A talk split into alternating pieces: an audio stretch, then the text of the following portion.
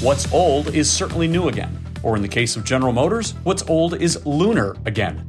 GM and aerospace giant Lockheed Martin said this week they will develop a vehicle capable of carrying astronauts and equipment longer distances across the moon. The announcement comes as NASA lays groundwork to return humans to the lunar surface.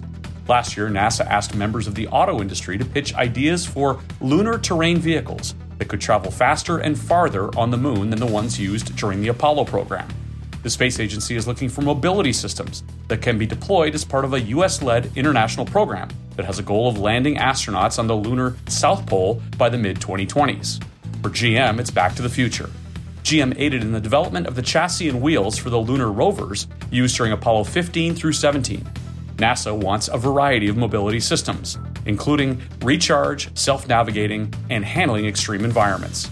It's all great news for an industry labeled as stodgy now it's reaching for the stars. With this week's Automotive View, I'm Jason Stein, publisher of Automotive News.